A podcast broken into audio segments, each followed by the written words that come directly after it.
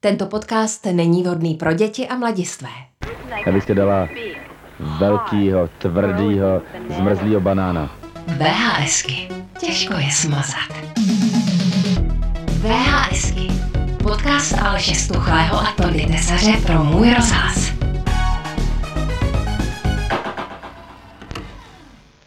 Vítejte u posledního šestého dílu podcastu VHSky Těžko je smazat, Aleš a Tonda tankujou erotický thrillery. Bude hodně natankováno. Tenhle ten díl se natáčel 9,5 hmm. týdne a točili jsme ho tady s Kim Basingerovou, s Mickey Rurkem a se Šárkou Gmiterkovou. To je nádherná kombinace. Do toho ten Ivan Adamovič, to je sci-fi čistý. No moment, no, přece musím několik dnů připravovat na takovýhle protřední výkon, ne? S takovou ženskou. No jasně. Tak až budeš s vámi nadržený, tak řekni. Umfrage. Anketa. Jo, VHSek jsem měl hodně a hodně oblíbených. Asi nej, nejojetější, taková, na který nebylo nic moc vidět, to byl nějaký Forest Gump nebo něco takového. Pak strašně moc nahraných eh, videoklipů z MTV jsem měl a ty, ty taky docela trpěly. Pamatuju si, že jsem měl v roce 99 VHS, kde jsem měl nahraný trailer na epizodu 1 Star Wars, který jsem chytil, že ho měli dávat na MTV někdy v nějaký čas. Nahrál, pak jsem to sledoval furt dokola, to už jsem byl docela velký kluk, no, smutný.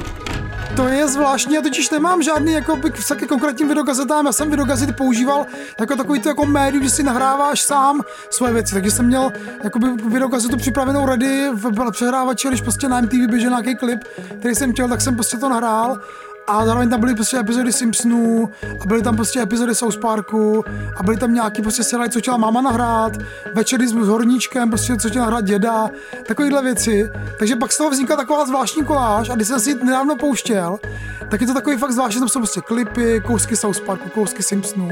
A tohle je jako moje oblíbená kazeta, mám jich asi sedm a jsou to takový jako koláže moje, jako zajímavé. Jo, tak já mám tři různý, který jako mapou tři různý období. Tak, jest, tak jedna je nahraná z videa, na který jsem měl sám doma a číslo 5 je dvě za sebou. Přičemž jsem vždycky měl pocit, že to číslo 5 že dvě je normální jako film, že to není žádný pokračování, takže vždycky mi nedalo smysl, že tam jako není žádná expozice a tak, ale byl jsem přesvědčený do svých 18, že prostě jenom jeden film číslo 5 je dvě a jednička neexistuje. Takže k tomu mám vztah, to byly dva moje nejoblíbenější filmy, tak do desíti let. Potom samozřejmě originál, to mě nepřekvapím, asi trilogie Hvězdných válek, ty klasické trilogie, to jako na VHSkách, ty speciální edice vlastně, která vyšla tak to jsem si hodně jako schraňoval. A potom taková jako libůstka vlastně z období, kdy už vlastně byly regulárně DVDčka, se mi poštěstilo ukořistit v levných knihách, kde to nejspíš někdo jako odložil, protože to asi ani neprodávalo tam. Uh, noční uh, hlídka, vlastně jako VHS v ruštině, noční hlídky s ruským přebalem um, v ruštině, prostě bez, bez jakýkoliv lokalizace. To nemůžem. Proč ne? Mede, chemické spojení našich těl by nás znič... eh, Chemické složení našich těl by nás zájemně zničilo. Ty teda mě vzrušuješ. A ty mě nažhavuješ. Ty mě taky pokládáš. Tak a teď se v našem podcastu přesouváme k dalšímu žánru, který možná s VHS má souvisí více, než byste čekali a to je takový velmi 80 90 esenciální žánr erotického thrilleru. Konečně. A o něm nám tady něco poví královna základního instinktu Šárka Gmiterková, Ahoj. filmová publicistka. Ahoj. Ty si mám prozradila, že si eh, v těch devadesátkách tenhle ten žánr dost sledovala. Tak eh, já bych se tě rovnou zeptal na nějaký vzpomínky konkrétní, na nějaký scény, které si vybavuješ z těch filmů, které pro tebe byly nejvýraznější. Proto jsme tě pozvali, udělej scény, jo? Já jsem tenhle ten žánr objevila opravdu skrze VHSky, protože vzhledem k tomu, že mě v roce 91 bylo 10 let, tak by mě nikdo do kina na tyhle ty filmy nepustil. Jako a tudíž, mě. tudíž jsem se s těmahle těma filmama musela seznamovat eh, buď to pomocí půjčených VHSek, eh, nebo pomocí jako nahrávek těchto těch filmů z televize. Byly to moje uh, oblíbené filmy a dá se vlastně říct, že i svýho druhu sexuální výchova, takže mm, myslím si, že patřím k takové té generaci, která je prostě poznamenaná určitou ideou a určitým obrazem sexu, který se v těch erotických thrillerech objevují. Na naše životy to mělo fatální dopad, dá se říct na oba. No, já si to taky myslím. teda. Michael Douglas a Sharon Stoneová byli naši učitelé No, no, jistě. sexuální. Je to tak, no. Při, přidávám se tady k tomu tomu přiznání na začátek, no. Ale jaký ty scény teda? Něco konkrétního by si vybavila. Eh, No tak samozřejmě já se vybavuju hlavně ty filmy, kde ten sex je extra atraktivní, vizuálně atraktivní, což je pro mě případ třeba filmu eh, Někdo se dívá se Sharon Stoneovou a Williamem Baldwinem. Eh, Základní instinkt je taková jako klasika tohoto žánru, takový platonský ideál, hmm. řekněme, co se týče těch erotických scén. A přemýšlím ještě, jaký další film Eh, aby se mi to hezky doplnilo. No devět a půl týdne byla taková klasika, ke který jsem se hrdě vrátila v minulý týden v rámci přípravy tady na ten podcast, takže se těším, že si o tom ještě popovídáme. Máš to strach? Ano. A vzrušuje tě to? Ano. Mě taky. V souvislosti s VHS se mluví většinou spíš o tvrdý pornografii, navíc film jako základní instinkt, někdo se dívá, který jsme zmínili a podobně se u nás promítali i v kině. Je to vůbec téma pro podcast o VHS podle tebe? Rozhodně, tak už tím, že já jsem říkala, že pro mě eh, to byl žánr, který jsem si poznávala skrze eh, VHSky, tak eh, to je jedna věc a nemyslím si, že by to bylo seznámení a že by to byl způsob, jak tyhle ty filmy vidět, který by byl vlastně jenom mě nebo, nebo mojí generaci. Tyhle ty filmy jsou takový předchůdce, řekněme Netflix and chill, to znamená filmy na takový to jako domácí sledování a taky nějaký jako nějaký muchlovačky. Potom byť ten, ten obraz toho sexu je často jako nějaký nebezpečný nebo rizikový, k tomu se taky dostaneme, ale i ty filmy je vlastně vidět, že oni mají takový jako druhý život a takový dojezd právě na tom trhu s těma, s těma videokazetama. Jo, že ta Eh, kinopremiéra pro ně nebyla zase tak podstatná. I když jako záleží, jako ono, eh, tohle je taková jako různorodá kategorie. Eh, třeba jsem se dočetla, že film Osudová přitažlivost v kině, když běžel, tak to bylo takový Rocky Horror Picture Show pro mm, heterosexuální muže, bílé, kteří prostě opravdu jako řvali na to plátno prý zabij tu mrchu, jo. Já chápu, že se mě bojíš. Ty se mě bojíš, víš? Ty jsi bez sebe strachem protože to se zbavilec a já to nenávidím. Takže jsou to filmy, které jsou prostě spojený víc s tím domácím sledováním, než že by se na ně vyloženě chodilo do kina a je to ostatně i vidět v tom, eh, jak nostalgicky se na ten žánr hmm. vzpomíná, jo? protože prostě lidi to mají spojený s nějakým intimním prostorem eh, jejich domovů, s tím soukromým, eh, kde tyhle ty filmy prostě se daly mnohem líp vychutnat. Hmm. Rozvedená žena, krásná blondýna, vzdělaná, kulturní, má vlastní vibrátor, já bych teďka udělal takovou vsuvku, protože vedle těch filmů, o kterých mluvila Šárka, eh, který já třeba znám vlastně spíš než eh, jako z těch videokazet, tak já to znám eh, ze stránek filmových časopisů. Vím, že Cinema věnovala a další časopisy věnovali prostě těmhle těm, že to byl takový jako nejodvážnější součást vlastně těch obrazových materiálů těchto těch časopisů, tak ale zároveň on ten žánr bujel i přímo v té produkci, která byla dělaná přímo pro video, jo? že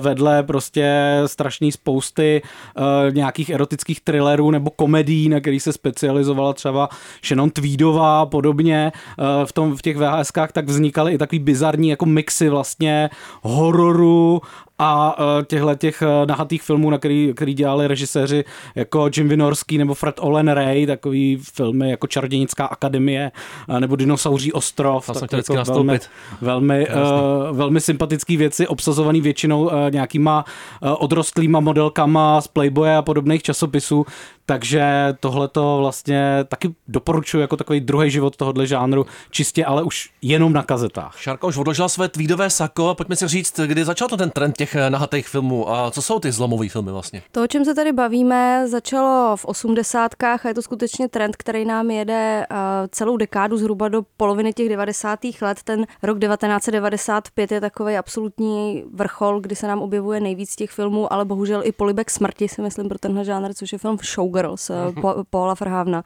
Vlastně tyhle ty filmy se odráží od dědictví noárového žánru. Je to takový velmi vlastně specifický neonoár, uh, protože se tam objevují vlastně postavy těch fan fatal, z těch osudových žen, který prostě s tím mužem ho nějakým způsobem trápí, nějak eh, s ním manipulují.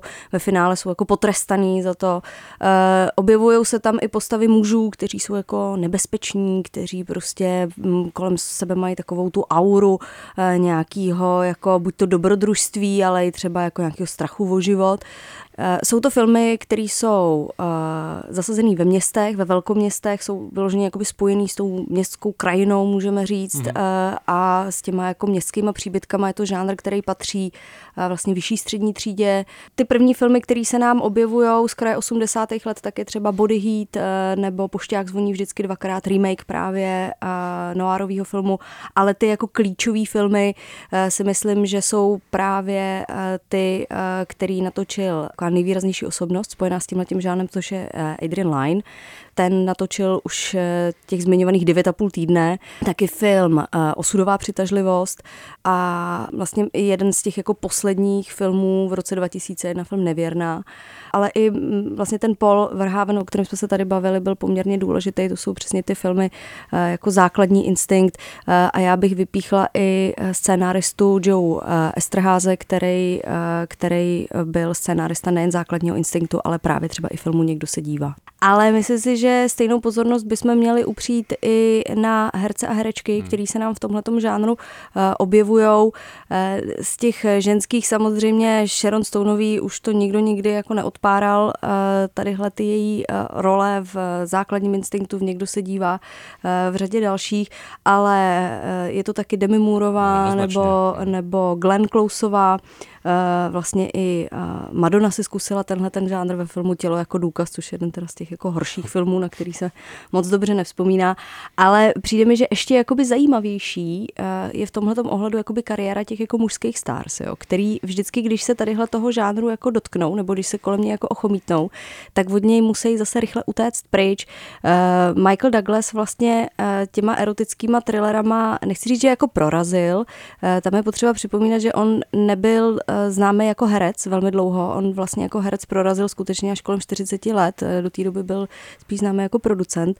A s těma erotickýma thrillerama je spojený hlavně teda se třema, jo, což je ta osudová přitažlivost, eh, základní instinkt a skandální odhalení. Skvělý věci, všechno. Eh, všechno. V tom se našel ten Michael totálně teda. Já si to taky myslím, protože on má na to úplně jako vynikající držku, Naprosto. když se o tom budeme bavit, kde, kde on jako dovede prostě jako rozehrávat v těch postavách a tím svým jako výkonem jako nějakou zranitelnost, nějakou jakoby pasivitu, že on je tak jako vždycky jako vláčený těma ženskýma, eh, ale zároveň právě i nějaký jako to potenciální jako nebezpečí, jo? že tohle to jako vlastně je muž, který eh, toho může ztratit opravdu hodně díky těmhle těm jako vztahům a, a je si toho velmi dobře vědomý a je vlastně ochotný jako udělat cokoliv, aby eh, ta jeho stabilita, to rodinný zázemí, finanční zdraví taky, aby bylo jako zachovaný.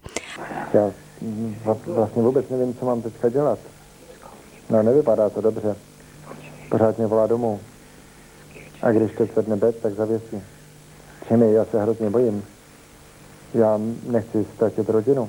No a pak bych určitě zmínila i toho Mickeyho Rorka, který eh, vlastně v 80. letech eh, byl tadyhle s tím žánrem skutečně jako prioritně jako spojený, jako taková ta star těch eh, filmů, který mají nějaký jako výrazný erotický aspekt, ale kde on jako tak trošku je jako nabízený sám jako nějaký jako erotický objekt. Jo.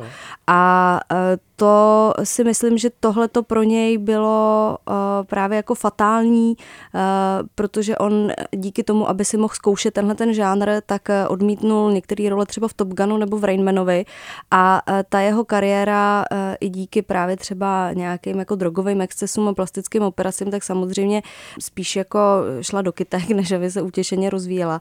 Ale na té jeho kariéře je vidět, že když prostě nějaký herec jako dobrovolně se skutečně spojí s tímhletím žánrem na nějaký jako kontinuálnější bázi, tak se mu to prostě nevyplatí, protože ty role nebývají vnímaný jako nějaký herecký výzvy, a jako něco, co vyžaduje jako velkou tvůrčí práci. A to si myslím, že to je jako špatně postavený strašně, eh, protože zrovna on jakoby dovede, eh, když jsme byli u těch 9,5 týdnů, velmi dobře jakoby dovede odstínit ty jednotlivé fazety té postavy toho Johnnyho, který někdy eh, je jako velmi sebevědomý, je vlastně ten učitel té postavy Kim Basingerový, ale někdy je vlastně až třeba jako zaražený z toho, jak ona hrozně dobře ty jeho lekce tak. jako nasává. Spousta filmů tohle typu eh, může být dneska vnímaná jako svým způsobem kontroverzní v nějakých ohledech. Eh, jak eh, byly z tohoto hlediska přijímaný v těch devadesátkách a nejsou z dnešního pohledu jako problematický tyhle ty filmy? Tak samozřejmě, že jsou problematický. Jsou problematický uh, jednak jako z toho důvodu, že to je prostě taková ta jako mužská úzkost, takový ten mužský angst. Jako, jo. Uh, tam ty, Znáš to, viď? No, denně. Protože ty hrdinové v těch filmech, eh, který často se dostávají tadyhle do těch nebezpečných vztahů, tak velmi často mají o co přijít a uh, vlastně pro ně eh, se, dá, se tam jakoby dává v šanc jako to, co oni pracně vybudovali, jak ve smyslu teda majetkovém, tak ve smyslu teda té jako nukleární rodiny. Eh, samozřejmě ty ženy eh, končí často velmi špatně, pokud jsou to ty femme fatale, skončí prostě smrtí nebo nějakým jako výrazným prostě trestem. Já tě neustále v sobě cítím. Já tě chutnám. Já tě myslím. Já se tě dotýkám. Chápeš to? Přece není spravedlivé, aby si jenom vstoupil do mého života, obrátil ho hlavou vzhůru, eh, nohama vzhůru a pak odešel. Jsou to filmy, který, eh, který jsou totálně vybílený, eh, není tam až na některé jako velmi sporadické výjimky chybí eh, jakýkoliv kvírový přesah, byť teda musím říct, že ty filmy mají jako velmi vstřícný a líbezný jako kvírový čtení, mají jako velkou jako kvírovou fanbase dneska. A jsou to filmy, které mají často jako ošklivou produkční historii, jo, protože třeba Adrian Lyne se ví, že prostě se jako opravdu zejména k těm herečkám choval způsobem, který který eh, nebyl úplně adekvátní, ne ve smyslu toho, že by je nějak jako obtěžoval, ale že opravdu je jakoby vmanipulovával do té role kolikrát jako prostředkama, který už jsou jakoby za hranicí nějakého uměleckého vedení, můžeme říct. Ale samozřejmě jsou to taky filmy, který velmi složitě, eh, nebo který ohledávali velmi složitý terén ehm, vlastně vztahů eh, a sexuality jako takový. Sexuality, eh, která často byla ve spojení právě s nějakým nebezpečím, ve spojení s nějakým rizikem. Objevují se tam postavy žen, který prostě ještě vlastně nějakých jako 20-30 let zpátky byly vnímaný jako právě potenciální hrozba nějakému tomu ideálu té jako tradiční rodiny. A to si myslím, že je na těch filmech jako nesmírně cený. Jo. A byť ty filmy eh, měly jakoby punc právě takový, jako, že ano, dospělý zábavy, ale eh, často jakoby eh, zápletkově nebo dialogama jako nebyly příliš jako na vysoký úrovni, tak ten prostor těch jako hranic, té jako erotiky, nějakých jako fyzický rozkoši, který se tam vyjednává, je i vlastně z dnešní perspektivy docela zajímavý a mnohem zajímavější než některé aktuálnější filmy, které s dědictvím tady toho žánru pracují. Já tě neznám. Ty mě vlastně taky neznáš. No Žádný taxi, který venku nečeká. No Žádná telefonní budka tam není. No Nikdo tě neuslyší, kdyby zvolala. Jenom my dva. Tohle se mi už nelíbí, jak chci domů. Na rozdíl od akčňáků nebo hororů, který mají dneska takový ten nostalgický status, se na ty erotický 90 filmy nespomíná jako téměř vůbec. Čím to je, že tenhle žánr nemá takhle kultovní status? Jo, pro mě samozřejmě jo, učitel Michael Douglas, to už tady padlo, všechny ty filmy miluju, ale jak se na to díváš? Je to jedna jako z velkých záhad, eh, můžeme říct, protože prostě tyhle ty filmy eh, jsou, jak už jsem říkala, určený k tomu domácímu sledování a mohly mít vlastně nějaký druhý život a e, nějaký další cyklus se nám mohl objevit ve chvíli, kdy přišly streamovací platformy. Já můžu říct, že ta nostalgie, která se objevuje po těch filmech, eh, je docela nedávnýho dota. Dost možná jsme ji tady ani jako nezaregistrovali. Hmm. Ona je tak jako dva, tři roky stará. Eh, skutečně eh, uvnitř těch struktur studiových nebo těch streamovacích platform se velmi často mluví, že by se měl vytvořit film tadyhle toho typu právě proto, že lidem jakoby chybí tenhle ten typ hmm. produkce v té nabídce mm, toho současného obsahu, který produkují VOD platformy. Ale ten žánr je otázka, jestli vůbec v té podobě, v jaký si ho pamatujeme, jestli lze resuscitovat nebo ne. Ostatně ten Lineův poslední film uh, Deep Water tak ukázal, že spíš ne. To je opravdu tragická záležitost. S Benem Affleckem a Anou de Armas, šílenství. Já bych to podepsala, ten film prostě ukazuje, že nemůžete vzít tu formulku toho eh, devadesátkového erotického thrilleru a prostě jednoduše ji překlopit o nějakých 20-30 let zpátky, protože eh, to uvažování o eh, erotice ve filmu a o um, jakoby sexualitě se nám jako výrazně proměňuje a to, co prostě fungovalo jako velký téma v těch devadesátkách, často ty filmy se nám objevovaly i třeba v době jako AIDS krize, jo? takže že nějaký jako návratu k nějakým jako tradičním uh, hodnotám a nějakému sexuálnímu konzervativismu, tak dneska prostě není uh, úplně možný dělat filmy, které prostě na nás fungovaly stejně jako ty filmy, o kterých se tady bavíme, který dneska známe, ne už teda na těch VHSkách, ale tady jako pouštíme si je právě jako z nejrůznějších jako filmoték. V současnosti eh, je to formule, která jako nemá další život, řekněme. By to roseň těch hlemíždů v garáži v tom filmu Deep Water bylo poměrně inspirativní, teda? To bylo osamělý hodně, hodně, hodně orosil hlemíždě Ben Affleck, bohužel teda většinou mimo záběr, ale... Tenhle ten trend vlastně má i takový artový ocásek eh, na přelomu 90. a 0. let s filmama jako, já nevím, Ice White Shot, Piková trojka. Má a to si myslím, že to už je taková opravdu jako labutí píseň uh, toho žánru, protože uh, tam už se s ním spojuje vlastně nějaká jakoby artová ambice a nějaká snaha vzít ty konvence, které mu jsou vlastní a nějakým způsobem je jakoby rozevřít nebo jít proti ním, takže uh, i když je zase otázka, jo, jak říkám, já jsem teďka udělala velmi zajímavý zážitek s tím, že jsem se vrátila k 9,5 týdne a velmi mě jako překvapilo, co jsem v tom filmu viděla, jak jsem si ten film pamatovala, jak se o tom filmu mluví a co vlastně se v něm jako opravdu odehrává, když se jako uh, na něj podíváme. Já bych jako 9,5 týdne hodnotila jako ženský film, mm-hmm. protože je skutečně navázaný na perspektivu té ženské hrdinky. Vlastně ten film začíná záběrem na ní a končí záběrem na ní. Uh, a je to film, který uh, nemá potřebu ten vztah, který trval těch 9,5 týdne, jako nakonec nějak jako formalizovat, jo? že nemusí končit svatbou nebo dětma. Je to vlastně podobná formule, která se nám objevuje v 50 mm, odstínů šedi, ale tam to prostě musí jakoby vygradovat do nějakého toho jako trvalého svazku, trvalého pouta. A tady je to vlastně nějaký jako koncenzuální vztah, eh, kdy si dva lidi prostě jako hrajou trošku s těma rolema eh, dominance a submisivity.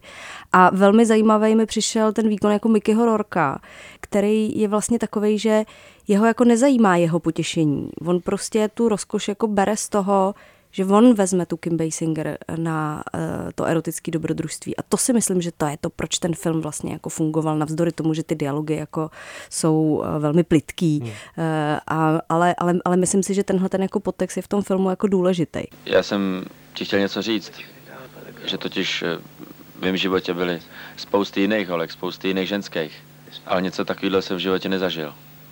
A stalo se něco, s čím jsem nepočítal. Nikdy jsem nepočítal, s tím, že bych tě měl takhle hrozně rád. Eh, takže když se vrátíme zpátky právě třeba k té pikové trojce, tak piková trojka je vlastně velmi odvážná v tom, eh, že bere nějaký jako kliše eh, takového toho nebezpečného, tajemného muže, který nevíme, jestli tu hrdinku někde jako nepodřízne, nebo, nebo co jí teda vlastně kromě těch fyzických rozkoší nabízí. A vlastně tenhle ten jakoby stereotyp i toho jako latino macho muže, můžeme říct, který jako rozhodně se netváří a neprofiluje jako nějaký feminista, tak ale má prostě určitý jakoby kvality, který má, eh, který má ty ženy jako získá. A na závěr, ta závěrečná taková lehce slízy otázka, Tonda se vrátí k tomu základnímu instinktu, cítím. Taková ulepená, no. Uh, my se ptáme v každýho z těch hostů, když jsme se bavili o akčních filmech a podobně, od koho by se chtěli nechat zmlátit, od který akční hvězdy. Mm-hmm. Hodně ušetříme, ale, ale... To hodně ušetříme, ale my, my uh, potřebujeme tu, tu, tu otázku nějak jako upravit tady tomu žánru. Takže se vrátíme k základnímu instinktu. Od jakého herce z tohoto typu filmů by si se chtěla nechat vyslíchat bez kalhotek, jako to dělala Sharon Stone v základním instinktu? No tak já jsem teď tak hezky mluvila o tom Mickey Rorkovi, jsem si vzpomněla, co on všechno jako předváděl, co všechno uměl v tom filmu 9,5 týdne. On vypadá hodně jinak od té éry. On vypadá jinak, já bych ho potřebovala právě jo, v té době těch 9,5 týdne. No. Myslím si, že i potom jako eh, smyslná orchidej, hmm. která přišla o několik let jako později a vlastně tadyhle tu jeho uvadla, no. formuli užívala, tak tam už, tam už bych nechtěla, aby mě vyslýchal bez kalhotek. Perfektní. Krásně si to nasála dneska. My jsme to o tebe nádherně nasáli. Šárka Kmiterková, ona na těch filmech. Ano, je to tak. tak. Děkuji. Děkuji. No, děkuji, bylo to krásný. Mně se to líbilo moc no, Tak, to tam Hezká dáme. trojka. Já. To tam dáme piková. Reverende, tohle je Bible. Teď poslouchejte. A moje milovaná prostrčila svou ruku dírou ve dveřích a moje tělo se zvítalo vášní. Tohle je Bible. Je to perverzní, to je, to mluví ďábel. Umfrage. Anketa. No, do dneška, protože já si myslím, že uh, když lidi přemýšlejí o tom, jaký jako film milovali v dětství, na co se díval na VHSC, tak prostě to je vždycky samozřejmě ovlivněný tou nabídkou, kterou jako měli doma, takže to prostě mus, musí vybírat z toho, na co se mohli koukat. A my jsme, já jsem milovala z toho, co jsme měli doma, jak jsem milovala běžícího muže. To jako byla velká srdcovka a potom jsem zbožňovala miláčku, já ty děti zmenšil. Uh, obojí to bylo právě s rychlodabingem, jestli se nepletu. A v obojí prostě jako doteďka pro mě to topka. Jako, trošku jako vzpomínání na, na své jako velice útlý dětství a takový jako jak to, jak to nazvat, probouzení sexuality, jo, a to má možná každý takovou historku z mé generace, protože můj táta, my jsme samozřejmě neměli video, protože to bylo jako luxus, a můj táta si občas půjčil video o nějakého kamaráda, jakože prostě bylo nějaký jedno video někde v práci, nějaký typek to měl, šéf třeba, a táta na tátu prostě vyšel jeden víkend, tak si to půjčil, a k tomu dostali balíček videokazet a dal dohromady celou rodinu, ještě pozval sousedovit rodinu, jako vedle, vedle, vedle zbytu v paneláku, a koukali jsme se na nějaký něco, co tam prostě táta pustil. A to prostě to, co pustil, byl nějaký jako italský artový erotický film. Odehrávalo se to nějaký prostě v ostrově někde, kde byly nějaké jako holky, které nosily plavky a bylo to strašně... A pak tam samozřejmě byly jakoby ty scény takového jako uměleckého sexu. A já jsem jako furt čekal, kdy ten táta řekne jako běžte spát, furt jsem čekal. A furt jsem říkal, a doufám, že to neřekne. Doufám, že to, mě bylo nějakých jako 12, 13, že mě ty, ty věci začaly zajímat. A řekl to asi u třetího jakoby toho, jako toho sexu a tak jsem šel pak spát, ale jako užil jsem si to i tak. Byl to takový jako první jako soft erotický zážitek pro 12, 13 dítě. Můj první zážitek s videokazetou a se společným kolektivním sledováním videokazety je z druhé půlky 80. let, kdy v kroužku křesťanských přátel mých rodičů jsme se dívali na Ben Hura.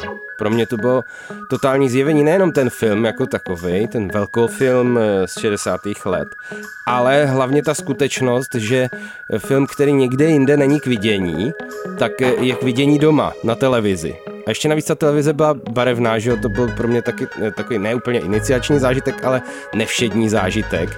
Takže ten věm z toho příběhu, ještě navíc s tím biblickým rámcem duchovním, a ještě z toho, že to bylo sledovaný takovým spikleneckým kroužku e, těch křesťanských známých, protože to samozřejmě nešlo na to jít se podívat někam normálně do kina, tak to bylo pro mě naprosto zásadní. Tak to byl první zážitek z VHS, ale nepamatuju si e, úplně přesně už, jestli to byl rychlodubbing, to by musel někdo potvrdit nebo vyvrátit, jestli tenhle ten film se rychlo daboval, anebo jsem vyrušoval celou dobu otázkama, co se tam říká. To si už nepamatuju, bohužel. Hej, baby, kde jsi byla až docať? No, ve vězení na planetě. Já strašně miluji žarty. Okamžitě si sedneš tady, abychom se spolu pobavili. Dalším hostem ve VHS je dneska Ivan Adamovič. Kdo to je, Tondo vůbec? No, je to jedna z klíčových postav české hmm. sci-fi scény. A toho času teda pracovník muzea literatury. Ahoj. Ahoj. Máte Ahoj. tam nějaký VHSky v muzeu literatury? Čeče, um, Možná, že i máme, protože tam máme kolegu pana Kotika, který od 90. let natáčí rozhovory se spisovatelema a je dost možný, že to má na VHSkách. A chceme to nějak postupně i zpřístupnit eh, lidem, aspoň na webu. Tak pozor, přeměnovat okamžitě to muzeum. Přistupnit ale. všem lidem, kteří mají doma ještě video, samozřejmě. Už jich moc není. Tak. Ivane, prosím tě, jaký první film si na videokazetě viděl a kdy to asi tak bylo? Jo, no tak je docela možný, že to byly nic menšího než Hvězdný války. Hmm protože to byl film, který vidět, chtěli vidět všichni a já jsem navíc byl, mm, jsem měl dětský trauma, protože jsem asi v 16 letech šel do kina Ponrepo, kde se ještě před revolucí vězní války promítali a neměl jsem sebou občanku a takový dědek hnusná mě prostě do toho kina nepustil a to, to tam bratr přived i snad Marcela Greena, který ten pořad uváděl, který si za mě přimlouval a ani jako moderátor neměl šanci u, u biletáře. To, ale ten úvod toho Marcela Greena, ten bych si poslech hvězdným válkám, jak to z astronomického hlediska celý funguje a, a to univerzum. To byl, nebo to byl Vít Hába ještě, jestli si ještě vybavujete to jméno. No, to, už, to už míní, no. Hmm. Pojďte, to je neočekávané potěšení. Nemusíte mít žádné potěšení. Já jsem sem přišel udělat pořádek. Dobře, a kdy to teda zhruba bylo? Je to, jsou to hluboké osmdesátky? Já myslím tak půlka osmdesátek, prostě to byla taková doba, asi ne první půlka, spíš tak od roku 85 dál, kdy se tady víc začaly šířit ty videokazety. Uh, Ondřej Nev to jednou popsal, že to byl takový svérázný černý trh, kde někdo prostě z arabského světa sem uh, propašovával videokazety snad ještě s arabskýma titulkama, pak se to tady nějak krkolomně dabovalo po garážích. To byla úžasná věc. Ty jsi v osmdesátkách, jak víme, teda byl fanoušek sci-fi, ten tehdejší fandom se soustředil hlavně kolem literatury, ale sci-fi filmy tam určitě hrály taky velkou roli. Jak se tyhle ty filmy scháněly, jak se promítaly? No právě, to bylo, eh, začala se tady rodit taková jako až undergroundová uh, scéna lidí, kteří měli přístup k videokazetám. Často to byly různý vexláci a taxikáři, takže díky tady téhle sortě lidí jsme jako fanoušci mohli vidět filmy, které jsme toužili vidět, jo, od Vězných válek až potřeba Zardos nebo Tron, jo, to byly takové prostě hity a fungovalo to tak, že bylo pár lidí v tom sci-fi fandomu, kteří měli jak video, tak přístup k těm eh, propašovaným a mm, po domácku nadabovaným kazetám a dělali projekce pro nějaký okruh přátel, takže Ondřej Nev promítal pro svý kamarády u sebe v garáži, ve svý vile na Mrázovce. Silná ta politika těch garáží.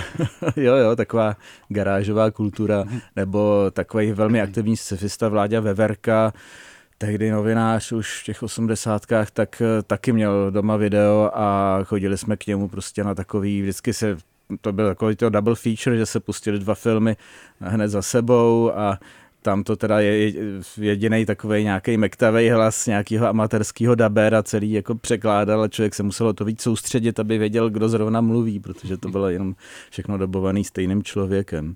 Ahoj, poklada, můžeme se pro tebe dělat tak, jak se ti daří, Trexim, je dobře, nebo opravdu skvěle, tak je to vidím. No zní to poutavě a máš nějaký třeba jako jeden titul, který ti uvíznul v paměti jako nějaká jako fakt formativní, formativní setkání vlastně s, tou, uh, s tím americkým sci-fi filmem? No pro mě byl na mě strašně zapůsobil uh, Mad Max, jednička a dvojka. To byla pro mě něco, jako co jsem nečekal. Nebyla to vlastně jako ta technologická sci-fi úplně z budoucnosti, ale spíš takový to postapo ještě, než to bylo cool. A to, to mě hrozně sebralo.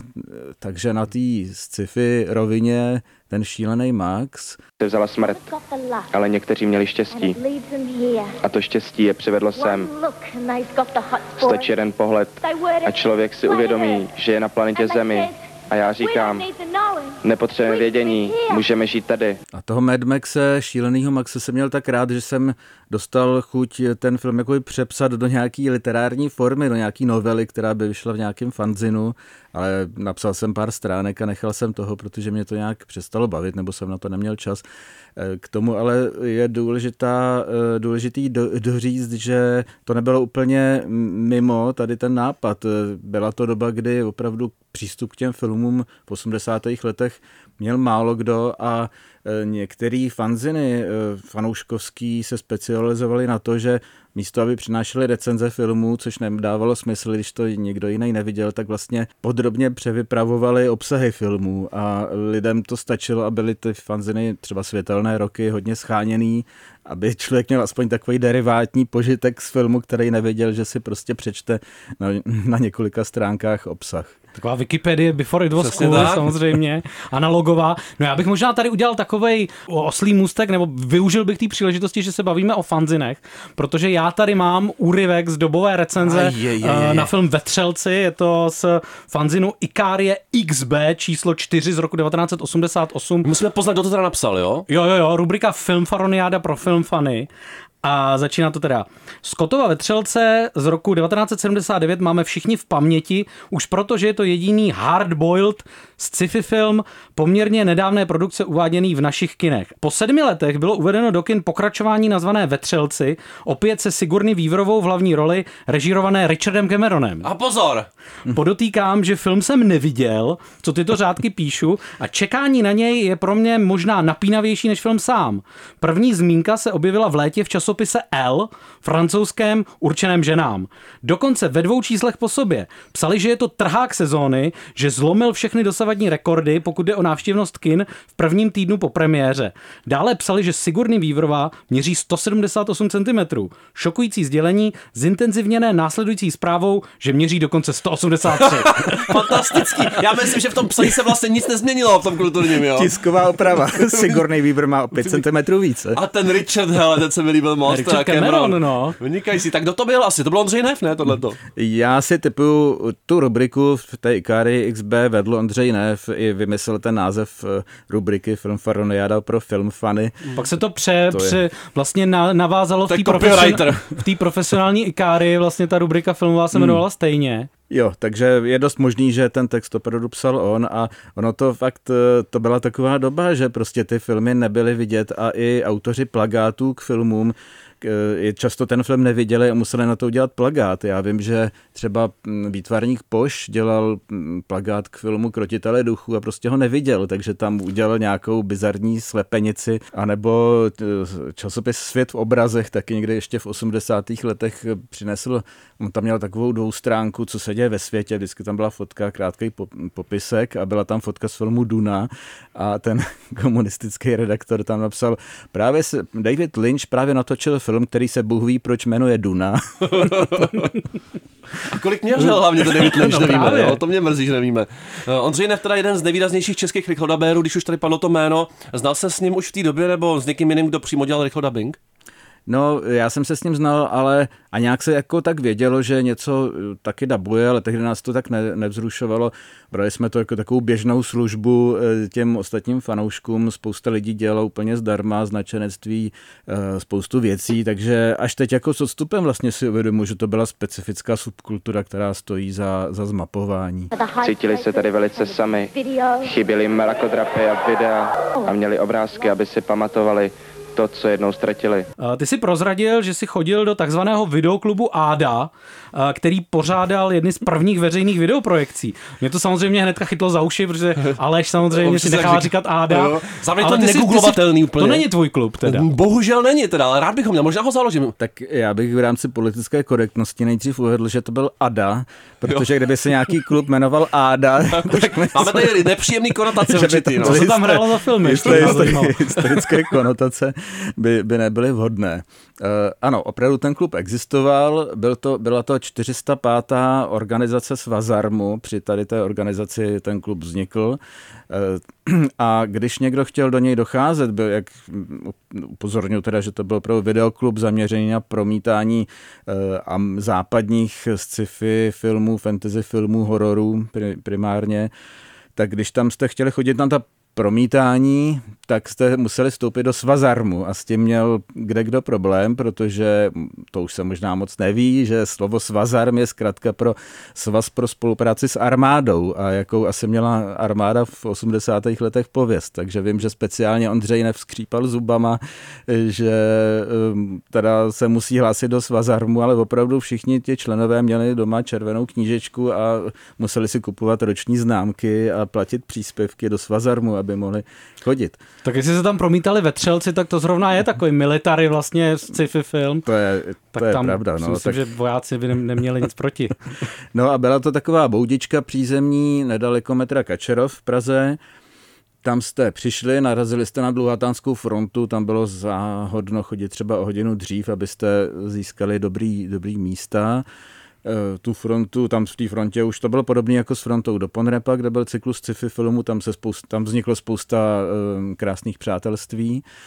A když jste teda vystáli frontu, tak jste vstoupili do sálu, který byl plný židlí a byly v něm čtyři televizory, dva vepředu a dva jako uprostřed toho sálu, oba teda po stranách. A na ty televizory se pouštěl teda ten videofilm s tím dubbingem a musím říct, že nebejt Ady, tak eh, jsem vlastně neznal v těch osmdesátkách většinu těch klíčových filmů. Tam, jak říkám, tam, byl, tam běžel ten šílený Max, Vězný války, Tron, nějaký fantasy, Zardos a tak všechny tyhle ty věci, eh, který jsme pak popisovali v pozdějších našich článcích a dělali jsme chytrý, tak jsme znali tady z té Ady. No mě teďka trošku mrzí, že my dva s Alešem jsme se nepoznali ve frontě na Zardově. Zásadní klubík, hele, to, to, co si žádá nějakou revitalizaci tohoto klubík, no, založíme, založíme tady při rozhlasu. Plus tam se teda ještě puštili i horory, tam jsem viděl Evil Dead 1 a 2 a to bylo taky teda hodně formativní. To Zásadní věci. Člověka, Zásadní věc, no. Který jako nej, největší horor dosud znal pana Anetvor od Juraje Herce. Tak... Což je taky drsný, popravdě. To byl takový megahertz, no. Přece jenom tohle, jo, už Sam Raimi už to pojal malinko ostřeji. Věřím, že jsem učinil úžasný objev v hradu Kentury. Při cestě tam se svou ženou Henrietou, svojí dcerou a profesorem Edgarem jsem narazil na starý pokoj, pokoj věnovaný mrtvým. Natural de Monto. A tam se objevil knihu mrtvých.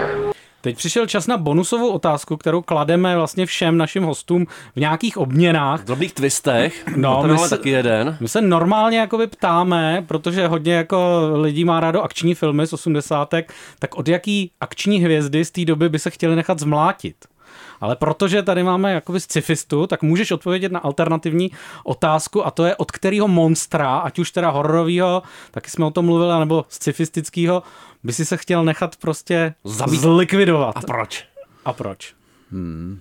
Já bych se nechtěl nechat zlikvidovat, ale to zmlácení, to by mi docela jako potěšilo, no, jako tak... bejt, bejt, dostat nakládačku asi asi Jean-Claude Van Damme, jako ten, to prostě Klasik. byl můj jako hrdina. Jo, jo. No, takže od toho jako pár proplesknutí, z kterých bych se zpamatoval ještě měsíce. Jo, proč ne? Dáme a třeba, kdo ví, třeba by to dopadlo naopak, třeba jako by on jako odešel. Bys ho zlomil pěkně, tak loket koleno, hele, od Ivana. Ne, já musím senior. říct, že já jsem v 80. chodil na karate, takže by to se mnou neměl tak jednoduchý a mm, zároveň taky chodil na karate Ondřej Nev, takže jsme si pak ukazovali modřiny, kdo má co jako tady na těle. To jako... jsou ty krásné přátelství ano. v těch frontách. Jo, prostě. jo. Tam padaly lokty kolena modřiny, takhle to vznikalo celý. Jo, v té frontě to pomáhá, to karate, no, že se člověk rychleji posouvá dopředu. Zlomený kotníky. No ale kopačka od Vandama na závěr pro Ivana Adamoviče. Tak díky, že jste tady s náma byl. Tak jo, díky a zase někdy. Jedno ti musím nechat. Seš dopravu dobrý. No jo, člověk dělá, co může. To je šílený Max ten Ivan. To úplně blázen. Tohle bylo úplně všechno, to byl poslední rozhovor. My se sama vlastně loučíme, Aleš Stuchlý a Tonda Tesař. Tohle byl poslední díl podcastu VHSky, těžko je smazat. Máš na to celý. A bude to poslouchat i tvoje máma tenhle no, ten podcast? Jistě. A od ty bych se já nechal zmlátit. Závěrečná otázka pro nás dva. Od koho bychom se nechali zbouchat? Moje máma mi to vlastně nikdy nedopřála, jo? takže bych si to přál teď, když jí 80. To bude bolet. No já jsem si vybral eh, člověka, který mu je 71 Taky letos. Dobrý. A je to moje oblíbená hongkongská akční hvězda Samo Hang, takový mm-hmm. Plnoštíhlej bijec, který uh, začínal s Jackie Chanem. Já mám rád ten jeho film Enter the Fat Dragon. Samohanku pije hodně. Při tom hodně, hodně. No a abych teda závěrem přidal i já něco seriózního, tak jako na půl, tak bych připomněl svého oblíbeného bourače Bada Spencera. Pořádnou Spencerovku do police bych chtěl. Zatlouka, zatlouka, zatlouka, tak říká Plzák. Pochopitelně, a my vás nalákáme na co ještě na bonusový díly. Lidi, zůstaňte na hlavách. Ne, to je blbost. Hej, Napoleone, to vypadá, že je konec. Okamžik, já jsem tady velitel a já řeknu, kdy je konec. To je konec. VHSky. Těžko je smazat. VHSky. Podcast Aleše Stuchlého a Tony Tesaře pro Můj rozhlas. Poslouchejte v aplikaci a na webu Můj rozhlas a v dalších podcastových aplikacích.